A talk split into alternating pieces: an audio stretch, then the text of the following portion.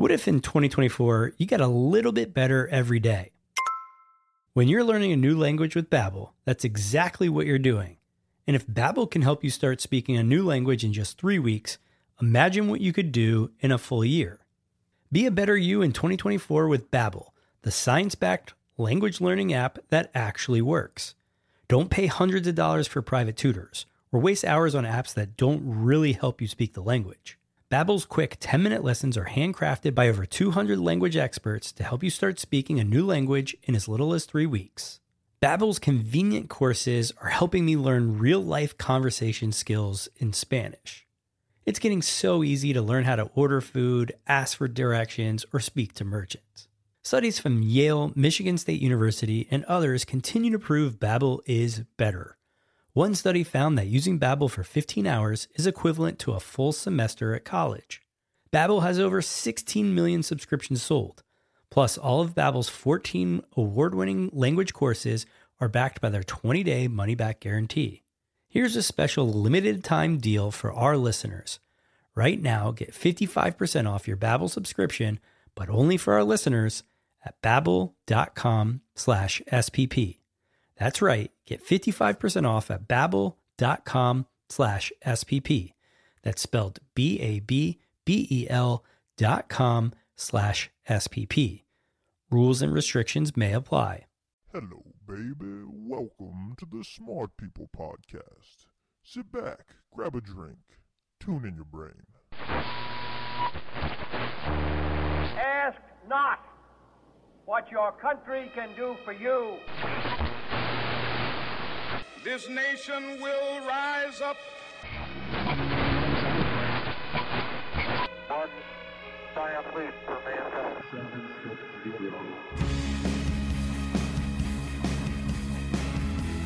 Hello, everybody. Welcome to another insightful edition of Smart People Podcast.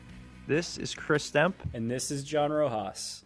Today, we're going to take all of you guys along on a little journey of happiness, as I'm going to call it. And this is happiness without the use of drugs and alcohol. Was that, how do you feel about that, Rich? I don't know. It just it just came to me. I was feeling like one of those things. We promise we are not at the Betty Ford Clinic. Anyways, now after today's podcast, you might not be happier, but it just gives you a little more insight. We interview one of the happiness gurus, Gretchen Rubin. Gretchen is, among other things, she's an author with a best-selling book, The Happiness Project. It was a New York New York Times bestseller. What, like uh, year, last year, Roach? Yeah, back in 2010. Yeah, she's also she graduated from Yale, her undergrad, and she has her law degree from there. She was editor in chief of the Yale Law Journal. She clerked for Justice Sandra Day O'Connor, and that's when she said, "You know what? I want to be a writer." So we have her on the show, and we kind of pick her brain about what she did for the Happiness Project, where it came from, and the whole goal behind it. Roach, this was kind of your finding, so I was I was wondering, you know, after speaking with her and after learning more, I really liked it. But where did you find this, or you know, what was the reasoning you wanted to speak with Gretchen? I, I mean, I can't take full responsibility for it. I actually saw one of her videos posted on Facebook talking about creativity and telling people to be creative every single day. And then one of our good friends was actually reading the book when I was in Honduras, and she seemed to enjoy it. So, you know, figured why not reach out to her, see if she'd talk to us, and lo and behold, she did. And uh, I think it was a pretty good interview. For those of you that don't know, she basically decided for a year she was going to try all these different things about how to be happy, everything from singing every morning to my personal favorite actually is um, keeping a one sentence journal. And we go into that in the interview, but just to give you an idea, and it's something that I find interesting. I think we've talked about on the show before, but I've looked into the psychology of it all and you never know. It's it borders on self-help, I think, which I can always be a little skeptical of. And you don't know what's going to work for you, but these kind of things, you hear about them, you try them, it's not going to hurt at least, right? Right. And I mean, she even prefaces that uh, by saying that this isn't really a self help book, but more of a book about her story on her path to happiness. Well, she says self help. What? Did I just throw a P in there? You said, yeah, you switched Yeah. the. Yeah. She says self helpful, which sounds interesting. I'm sure she's used that one before. And she was she was awesome. She was super cool. was. Really nice to talk to. Really interesting, well spoken. I guess you go to Yale and you pick up some things along the way. But I don't know. I just feel like our guests I say it every week. I'm like, oh, this one's great, but it's just been so much fun talking to a lot of these people, just learning different things. So I don't know. I completely agree. And I'm actually blown away by the willingness of these people to take time out of their schedule just to talk to us. I mean, we're not, you know, a huge radio program or anything like that, but they take the time, sit on the phone with us for 30, 35 minutes and seem to enjoy the conversations. And I know we enjoy it. Yeah, yeah, for sure. And also, actually, while we're on the topic of other people we interview, one of the recent guests we had on, Bill Poundstone, he was recommended to us by a listener, and he ended up being, as I mentioned, one of my favorites. And I'm really appreciative of that. So I just wanted to say again if you have people that you would like us to reach out to, again, you know, the chances of us being able to get in contact with them, set up a time, interview them, it's it's not always a win, but it's it's kind of tough for us sometimes to find all these amazing people and we're just as interested. If you guys have somebody you follow or you like, just shoot us the name and, and we'll do the work and then you'll get a, you know, an interview out of it. So you can contact us at our website, smartpeoplepodcast.com. There's a contact us thing, or you can just email us at smartpeoplepodcast at gmail.com and let us know what you think of the podcast. Give us some some feedback. Somebody today emailed and said, "Hey, you know, haven't heard from you guys this week. I, I usually download it by now." It was just nice. She was like, "Is everything okay? When's the next episode coming out?" So it's good to hear from you guys. While you're at the website, make sure you use our Amazon widget. Recently, I was talking to a friend of ours, Roach. I was talking to Matthew. He was like, "Oh, dude, I just spent six hundred dollars on Amazon and I forgot to use your link." And I really wasn't Who too was happy this? with him. It was it was Matt. It was Matt. The only Matt we know? Oh, that's unbelievable. Yeah, and he should probably return his stuff I know. and then repurchase it using our link. yeah. That's unacceptable. I've actually got a pretty funny story about it too. My dad called me the other day, left me a message, and said, Hey, you know, I don't know if this is because I'm an old man or what, but I'm trying to order some stuff through Amazon, and I clicked on your link and it's asking me to be an associate. And I was, you know, I was sitting there, I was like, What are you talking about? I don't know if there was an issue with Amazon that day. Um, and I was like, Oh, well, you know, thanks for letting me know, and w- I'll figure it out, and you can place the order. And he's, Oh, yeah, it's only for 12 bucks. And I was just like, oh my goodness. Hey but man, every little penny counts. So I was gonna say I out did of that twelve dollars, out of that twelve dollars, we get like you know fifty cents. I was gonna So, say 50, 60 cents. yeah. So just a couple billion of those, and uh, we can concentrate solely on this podcast. That would be awesome. So Talk about our happiness project. yeah, yeah. I don't have much else. I don't have that much else either. Just you know what you said. Follow us on Facebook and on Twitter. Uh, I love seeing people comment back and forth on the Facebook page. It was actually pretty cool for the Bill Poundstone interview. The guy that had suggested it to us really enjoyed the interview and let us know, and that's that's just always awesome to see. Yeah. So without further ado, here is Gretchen Rubin with the Happiness Project.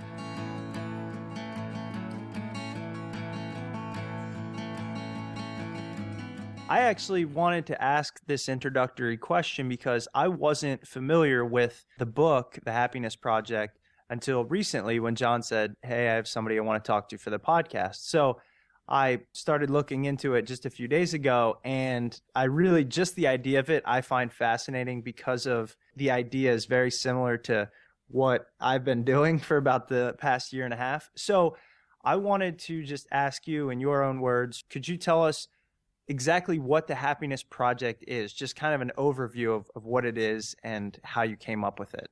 Um, well, I came up with the idea for a happiness project at a very inconspicuous moment in my life. I was stuck on a city bus in the pouring rain, and I had one of those rare opportunities for reflection. Um, and I thought, what do I want from life anyway? And I thought, I want to be happy. But I realized I didn't spend any time thinking about whether I was happy or how I could be happier.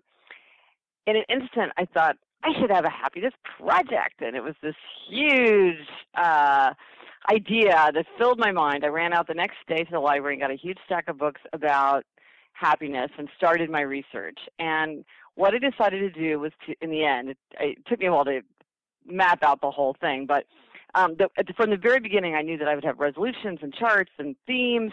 Um, and what I ended up doing was I decided I would spend a year test driving the wisdom of the ages, the current scientific studies, and the lessons from popular culture about how to be happier. So 12 months gave me 12 themes, and for every theme, whether it was work, marriage, friendship, uh, energy, I, I gave myself three or four very manageable, concrete resolutions aimed at making change that I thought would make me happier. And so, one, you know, one of the questions was, well, I would pick this resolution or that resolution because I'd read this science or this philosopher, and how would it really work out? And I also wanted to do things within my normal routine, and because I love reading about people's radical happiness projects, like Thoreau moving to Walden Pond. Um, but I have two little kids, my job, my responsibilities, my husband. Um, you know, I can barely get away for the weekend. So I was, I wanted to do things just within my ordinary routine that didn't take any much time, energy, or money. There were just things that I could do as part of my ordinary day. So that's how I had the idea for the Happiness Project.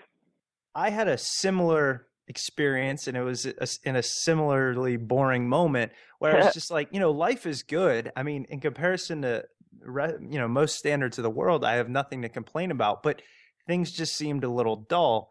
In that time, I spent a lot of time reading philosophy, psychology. I really looked in a lot to um, you know Martin Seligman and uh, yep. and I can never pronounce his name, but Chick Mihai, the guy that talks about flow. Yeah, Mihai Csikszentmihalyi. Mihai. Yes, yeah. I practiced that many times. And I guess I wanted to know: Do you incorporate a lot of that New Age kind of philosophy and psychology into your book? And and kind of how did you research that? What did you come up with regarding these new, you know, the the science of being happy? Well, I think that maybe the term New Age is is maybe what you mean really is like positive psychology, sort of the new research around happiness. No, that's um, that's exactly it. I actually yeah. thought about going applying to the um, school at, at Penn State to try yeah. and take that class. So yeah, exactly yeah. that. Yeah, no, I looked at a lot of it, um, and I found it very, very interesting. Um, there's a lot of in the last, you know, 20 years or so. There's been a huge um, academic interest in happiness. And so there's all sorts of new studies, and, and not only just sort of um, from psychology, but also in economists and sociologists, all looking at the questions. Um, you know, although a lot of times they don't use the word happiness, which is a little unscientific, so they use words like subjective well-being or positive affect, um, less uh, less poetic terms. Um, and no, so I was very interested in re- in in, uh, in researching all that and seeing um, what their their findings were. For example, one of the things that the science kept saying was that novelty and challenge make people happier, and I just didn't think that was true for me. I I don't like to travel. I eat the same food every day. I rarely leave my neighborhood. I love to do the same thing all the time. So I thought, well, for me, familiarity and mastery bring happiness. But the science kept saying, oh, novelty and challenge bring happiness. And that's why I started my blog, was because I needed to do something novel and challenging. And when I started it, I was incredibly intimidated. I, it was like nothing that I had ever done before. But I wanted to test it because of the whole idea of my book was that I was going to test out these ideas. And I was actually 100% wrong. And I completely changed my views, and I was absolutely convinced by the science when I applied it to my own experience that indeed novelty and challenge do make people happier. So that was an example where there was a finding, a scientific finding, and when I put it to the test, I really found that it was borne out by my own experience. So I was very, very interested in the science. I still am very interested in the science. How would you define your book, The Happiness Project? Would you say it's a a self-help book, an account into what made you happy, or something you know completely different than what I just described there? I would describe it as self-helpful you know, it's an, it's it's the account of my happiness project. The only person I'm being I'm prescribing to is myself. Um, but I think a lot of people do derive from it ideas from the things that they would try for their own happiness projects. And it, it's a memoir in that it's the account of the year, but it's not it's not a full account of everything of, of my life during that year. It's really just the account of what I was doing as part of my happiness project. So it's a very limited kind of account of what happened during that year and I know this is going to be a really hard uh, question to answer, But do you think people can truly become happy? Um, and if so, you know, what improvements did you see in your life after completing your own happiness project? Well, I think one thing that makes it easier to tackle that question is instead of thinking about being being happy or achieving happiness, to think about being happier. Because whenever you say happy or happiness, people think that there's like a magical destination. There's like a finish line that they need to cross. And then once they get over there, life is going to be very different. They need to get there. And what would that be like? And then how would they stay there 24 7? And would, would that mean that you're 10 on the 1 to 10 scale or whatever? And people get very distracted about whether is that possible? Is happiness even real? Is it possible to be happy? And so I think it's much, I found that people respond they're much more willing to think about a happiness project when you talk about being happier um, and say, like, well, today, next month, next year, are there things that you could do to be happier? And I also think it's helpful because at sometimes in our life it's not possible to be happy um, because situations are such that it's just an unhappy time. And so maybe it's not possible to be happy at that time, but it's, is it possible to be happier? Are there things that you could do that would help you feel as happy as you can be given the circumstances, which I, I think actually helps you because if you're as happy as you can be, then you then you help give yourself the emotional energy and the reserves that you need to to to meet a, a challenging time. So I think for most people, instead of like worrying about are they going to achieve happiness, is just say, okay, well, w- can you be happier? And uh, also because you know people about 50% of happiness is genetically determined, and about 10 to 20% of it is life circumstances, which is things like age, education, income, marital status, health, things like that. So a big percentage of it is really not within our control. And that's just a fact. On the other hand, a very big percentage of it is within our control, within our things that we can, uh, you know, our happiness level that we can affect with the way that we act and the thing and the way that we feel and think. And so instead of worrying like, well, can everybody get to a 10, just to say like, well, just given who you are and where you are in your life right now, can you, you know, can you push yourself up to the top part of your range instead of pressing yourself down to the bottom part of your range um, with the way that you think and the and the things that you and the way that you behave. Um, so so that's how I try to think about it. More like how you're going to be within your natural range rather than trying to get everybody sort of to the same level. Now, can you give examples of what you did to kind of give us a concrete idea of the things you would do during this happiness project? And then kind of even more importantly, what do you feel like actually worked, actually changed your happiness? And then what did you expect might change you, but it didn't? Kind of what flopped? Um, well, I tried a ton of different things, and most of them worked because I picked things that I was inclined to think would work. Um, and so, so for example, I started with energy, with the theme of energy, because I figured, well, if I had energy, everything else would be easier. It's not that energy is the most important, but I figured it would it would sort of help me with other things down the road. So, for that one, like I worked on getting enough sleep, which is hugely important to happiness and health and energy. Super important to get enough sleep. It sounds so easy, it sounds so basic, and yet, like I think it's so important one of the things that I did, um, and funnily enough, of all the resolutions that I mentioned, this is the one resolution that is most often mentioned to me by other people as something that they tried and that helped them be happier. And again, it sounds so trivial. Make your bed. For some reason, this really helps people. I did imitate a spiritual master, which was one of my favorite resolutions. You have to identify your spiritual master and then think of how you would imitate that person in your own life. So my spiritual master is Saint Therese of Lisieux. So I'm practically a Saint Therese of Lisieux expert at this point and try to imitate her as much as I can. Um, I keep a one sentence journal. Um, one of my one of the things that I themes that I repeat to myself is that the days are long but the years are short. And by keeping a one sentence journal, I was able to keep a journal in a way that was manageable because I knew I couldn't keep a like a regular journal. But I one sentence that. I can do. I love yeah. that because I have yeah. tried. I probably have ten journals with one page filled in. yeah, that's the thing is like you got to keep lower your lower the bar. You know, that's yes. one of my big themes. Lower the bar, whatever it is, lower the bar. Um, so it's like one sentence I can do. So, and it turns out that one sentence is enough. Like I look back at it now, I've kept it, you know, five or six years. I look back on it and it just brings back memories so vividly. Um, so that that's a great resolution. Um, sing in the morning is a great one because mornings, if you have little kids, can be very difficult times. So by singing, I helped keep myself feeling calm and cheerful and energized. Um, and going to sleep earlier helps too. Um, so I had, you know, many, many resolutions that I tried. Um, I think the resolution that worked the least well is I tried laughter yoga, which many people swear by, like millions of people all over the world do it. And I, I said I would try it three times before I decided if it worked for me, but I was so miserably self conscious that I only went one time. And then I was like, you know what? This is never going to make me happy. No way. So I gave that up. So that was a total flop for me, though others like it. I also tried hypnosis because I thought, oh, this will be like a passive shortcut. No, it didn't work. Um, it was really about like mindfulness training, which is very arduous, which I'm like, okay, fine, I'll do mindfulness training, but the hypnosis part of it didn't do anything for me. And um, a gratitude journal, you know, this is like in the top things that people recommend that people should do to be happy. And I just, it just bugged me. I did not like keeping a gratitude journal. And I've since read studies saying you shouldn't keep a gratitude journal every day. It's better to just do it like twice a week.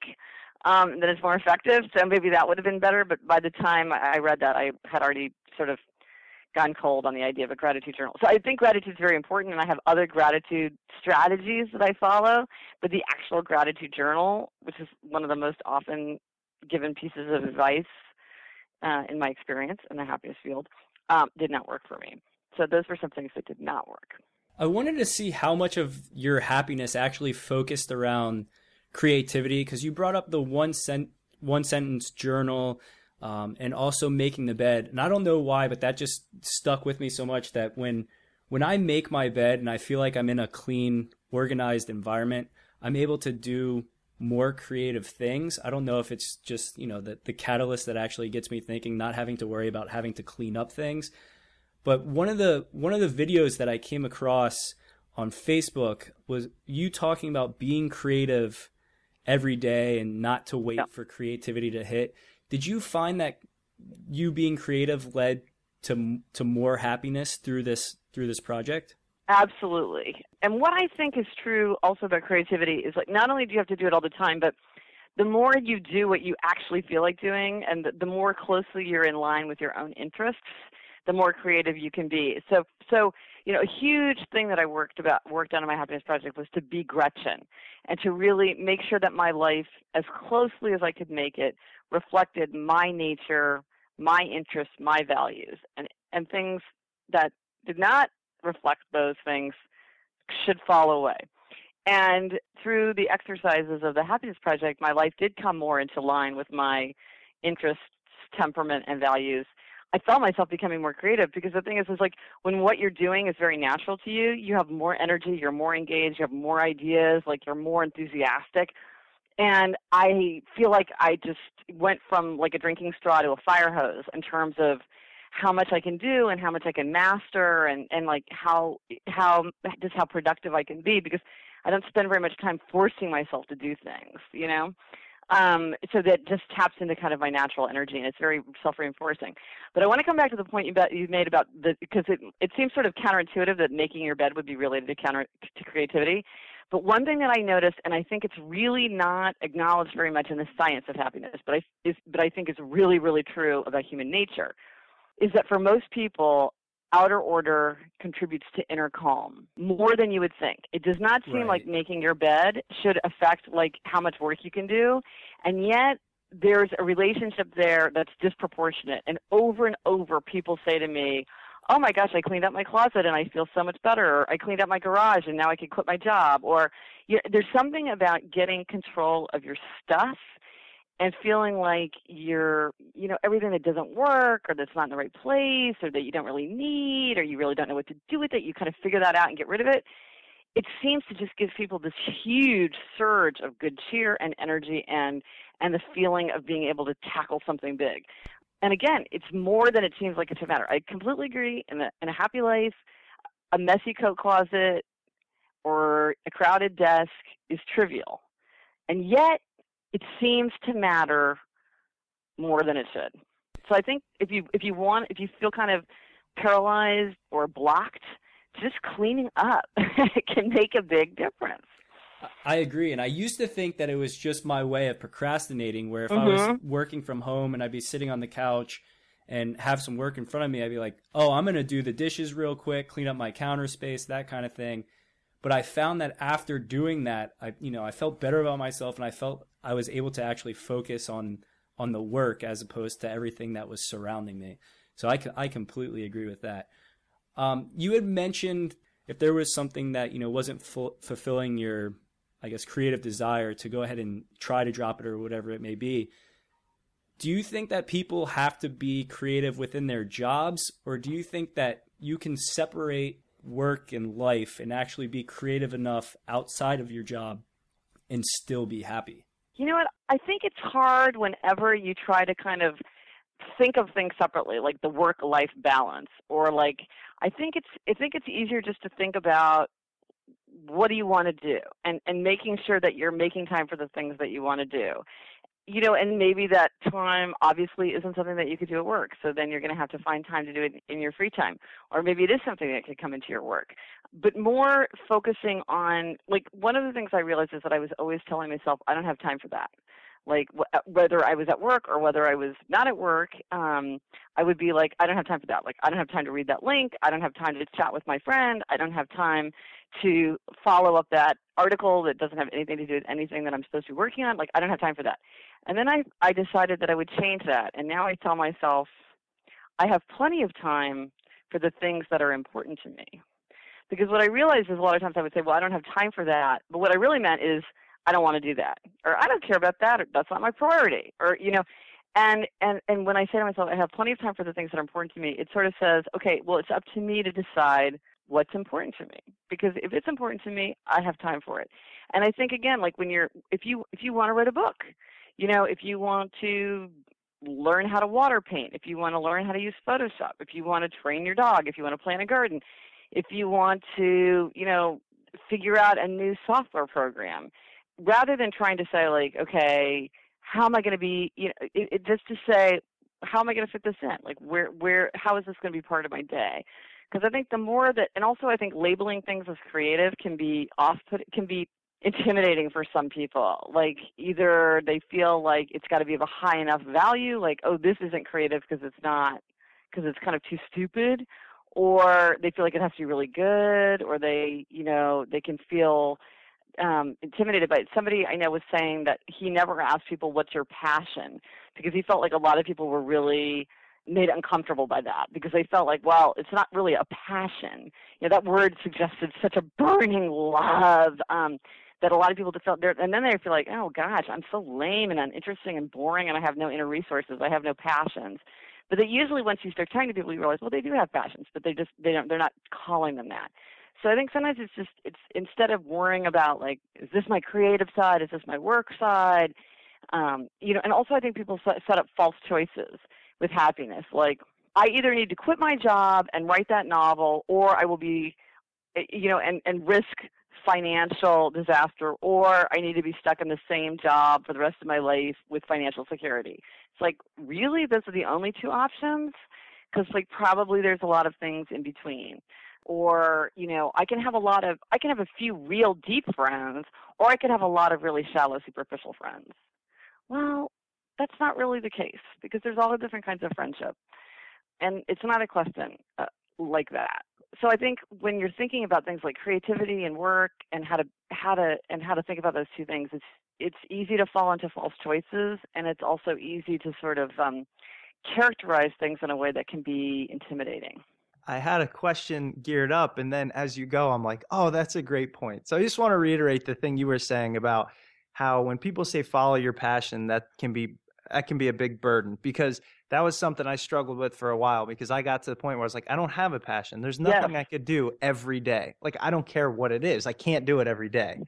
But like you said, there are things you're interested in. And as long as you keep those involved in your life, I, I just really, really like that point. So I wanted to reiterate that for our listeners. Going back a little bit further, you said the phrase, you know, be Gretchen. And yeah. I think that in my personal experiences, you know, I took about a year off, moved to Scottsdale, didn't have an office job. The podcast, we started the podcast. I managed a band. I, you know, uh, created a business plan, just a bunch of things I wanted to do. And out of everything that's come out of it, the one thing I think was the most important was being more comfortable in my own choices and my own, you know, like you said, what you enjoy. And Mhm. is that, do you think that was the biggest thing that came out of your happiness pro- project was just being more comfortable with yourself and knowing yourself better, as cliche as that might sound? Exactly. Yes, a hundred percent. And it does sound like a cliche, and it also sounds like, well, what could be more obvious than to know yourself? And yet, it is so hard to know yourself, and it's so easy to be swayed by what you wish you were like, or what other people think you ought to be like, or um, what you just assume is true for you. If it's true for other people, it must be true for you. Um, the the words "know thyself" are on the temple of Apollo at Delphi. This is the oldest advice about happiness, and yet it's so important. And the thing that's that I realize is the more that I do follow that resolution to be Gretchen, the more what I do comes naturally, and therefore I naturally do it better, um, which is gratifying. And I also find that other people's judgment doesn't matter as much, which is funny because you would think that a lot of the reasons that people aren't themselves is because they're worried what other people will think. Like other people will think it's childish, or other people will think it's immature, or other people will think it's irresponsible, or other people will think it's not impressive. What I find is like the more that I just do what I feel like doing, and I'm like, well, my justification is that's that's me. That's what I like. That's what I want. Um, the less I care about what other people think, because if you're doing something because you think other people approve, it's super important to you that they approve, because that's the reason you're doing it. And if you do what you want because that's what you want to do, it doesn't matter. And also, I found weirdly, people back off faster. It's like if you're like, well, okay, I'm just going about my business, doing my thing, whatever you think. People just are sort of like, okay, well, let your freak flag fly. That's you, whatever. I, I don't know. It's funny. I guess they there's less judgment because there's just sort of less purchase for it because so I think it's it's one of these things that I absolutely underestimated how how important. Like you say, it's like an organizing principle that pervaded everything that I did. I didn't really understand that almost until it was over, and I could look back and understand that it was at the core of so many things that I did. Um, and yet, and why is it so hard? Like I have all these secrets of adulthood that are based on it. Like just because something is fun for other people doesn't mean that it's fun for you. And this is something like so many people say to me, like, well, of course, skiing is fun, drinking wine is fun, shopping is fun, crossword puzzles are fun. I don't enjoy any of those things. They are not fun for me. And people literally cannot understand. Like, I had a big argument with somebody who was like, he's like, it is fun to drink wine. I'm like, it's fun for you. It's not fun for me. Yeah. And he just couldn't understand it. Nothing is inherently fun. I just I have a friend who loves the SAT. She's a grown up and she like takes all these practice SATs. She's got a whole website called Perfect Score Project. She's obsessed with the SAT. For her, it's like play. She can't get enough of it. I'm like, you know what? Because some things are fun for people, some people, and some things are not fun for some people. And it's like there's nothing inherent in what it is. And um and so I think sometimes we we just assume like, well, I guess I'm just a person who who just isn't very fun loving. It's like, yeah, because if you're not doing anything you really enjoy, it's not going to be that much fun. Right. You know, yeah, it's like if, if all your friends go to ball games and you're not interested in sports, you're going to be like, oh gosh, I just I don't get any fun out of anything. Because what you'd really rather be doing is watching French films from the 1950s. Like, it's not going to make you happy to go to a baseball game. Oh, I, I completely agree with that. And I was the the next question I had for you was, you know, what do you think the main obstacle for people being happy is? And it sounds like it's, you know, judgment or perceived judgment from others. People, you know, you might be worried that people think that you're a dork for liking something or you're not cool or what you're doing is not actually fun where to you it should only matter that you think it's fun. Yeah, I I just went through this with perfume because I got really obsessed with the sense of smell. And if you get very obsessed with the sense of smell, you very quickly get led to the world of perfume because that's where all the excitement in the world of smell is, is in perfume. So I got very interested in perfume. And a big part of me was like, I shouldn't be interested in perfume because that makes me seem really materialistic, and I'm not.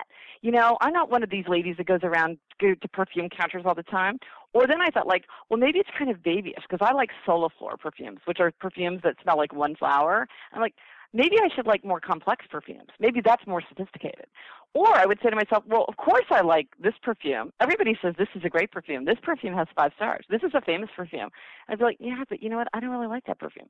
And so I realized that like all of my my um, pathologies were coming out around perfume. And I had to say to myself, be Gretchen, embrace it, let it be, enjoy what you enjoy. Don't worry about what other people think or what you should think.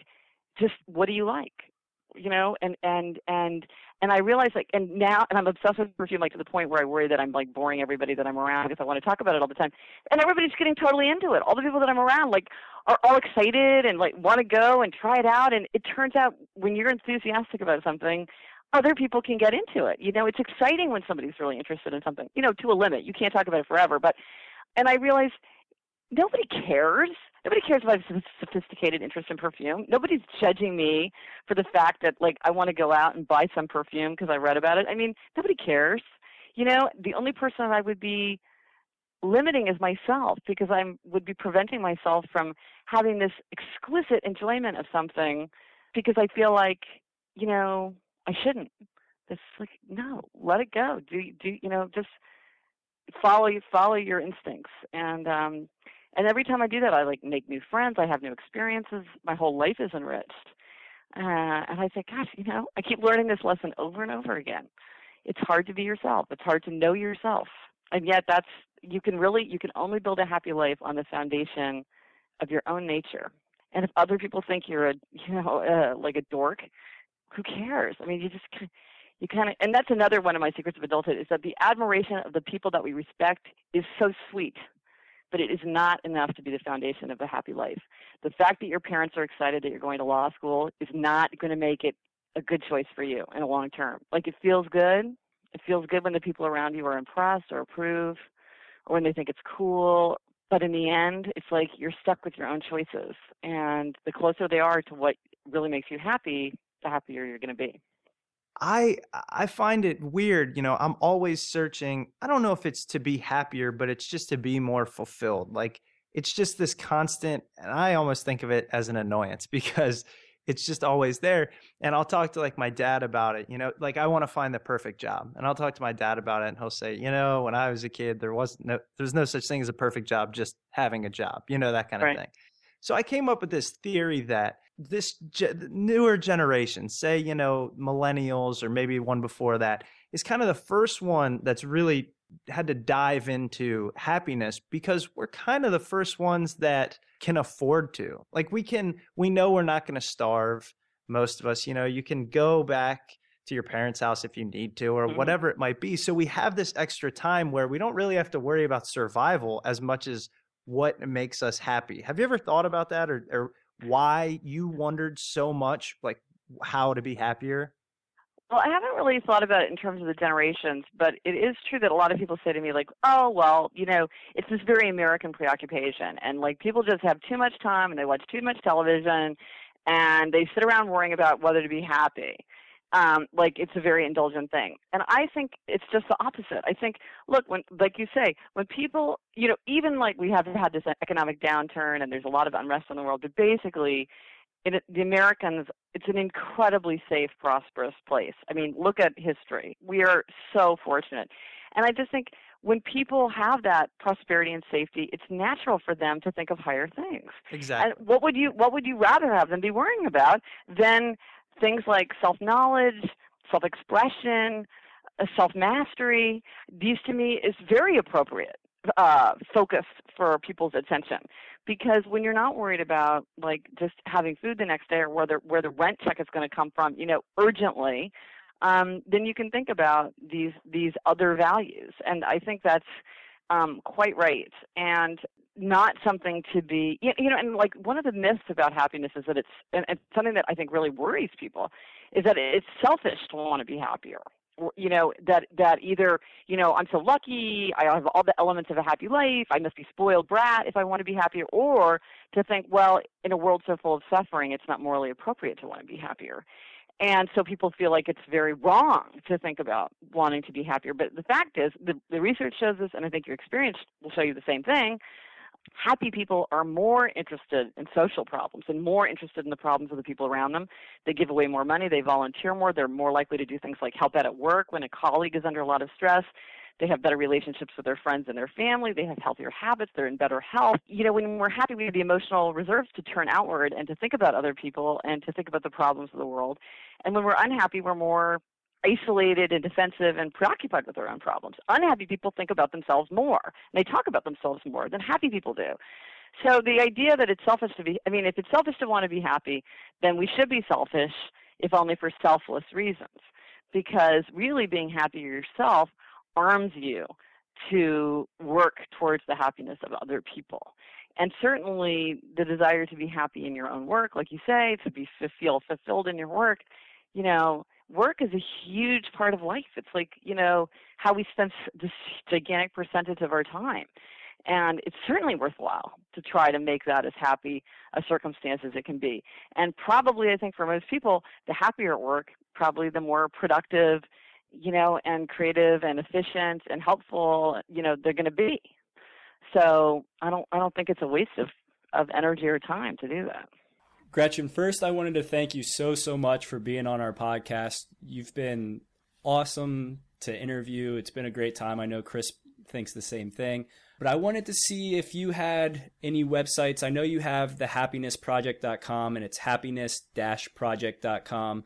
But if there's anywhere else that you wanted our our listeners to go to, your Facebook, Twitter page, Yeah. or if you have other websites, you can go ahead and Yep, let them I've know got about that. I've got a very active Facebook page, which is just Gretchen Rubin, my page, uh, my author page, and then on Twitter I'm at Gretchen Rubin, G R E T C H E N R U B I N, and then I also have a companion site called the Happiness Project Toolbox, which is just Happiness Project Toolbox written in in one big gigantic word, um, where I have these eight tools that you can use if you want to have your own happiness project online. And then I also have a monthly newsletter. You can sign up through my blog. I have this. I love quotations, happiness quotations. So you can sign up to get a happiness quotation every morning in your email if you want that. You can also get that through my blog or my Facebook page. Um, so there's a lot. There's a lot there um, if people want to learn more or follow up more. Great. Thank you so much. We really, really appreciate it. Oh, I so enjoyed talking to you. This was tons of fun. Welcome back. Hope you guys enjoyed that conversation with Gretchen. There was a lot of cool stuff that she talked about, and you can actually find out a lot of this information on her website, which is happinessproject.com, and it's happiness-project.com. You can read her blog on there, read her 12 personal commandments. She's got suggestions for things to think about each month on ways to be happy. She also has another website called the happinessprojecttoolbox.com, which is really cool. It helps you set resolutions, set up groups, check out different lists of what people are doing. It's really cool. Check it out, happinessprojecttoolbox.com. You're a happiness project toolbox. You're just a tool. yeah, I'm sure you guys probably enjoyed listening to Gretchen. As I mentioned, it was it was great speaking with her. Also, al- um, and you know, on the subject of happiness, I'll just end it with this. Today at work, a guy came in. I said, you know, how you doing today? And he goes, um, it's a good day. I said, yeah, why's that? He goes, because when I woke up, I looked down at the ground. And I love that quote because if you think about it, the alternative is looking up at the ground, meaning you're dead, right? Am I right? Oh, I thought the guy might be in space or something. No, no, I looked down at the ground. And then, you know, whatever, and we started talking about it. But he was just like really happy, and it's just weird to come across people like that. So maybe try to take some of Gretchen's advice, you know, u- utilize one of these tools, and if it just brings your happiness up a little bit, everybody's going to benefit from it, most likely yourself. Follow us on Facebook and Twitter, as Roach mentioned. Shoot us an email, let us know who you'd like to hear from, and come on back next week for another awesome interview. Yeah, help me with my happiness project. I want to see a thousand followers on Twitter. Yeah, That'll make me happy. we'll go one at a time. So just Twitter us Smart People Pod. That's right. Every day. All right, guys. See you later. Take it easy.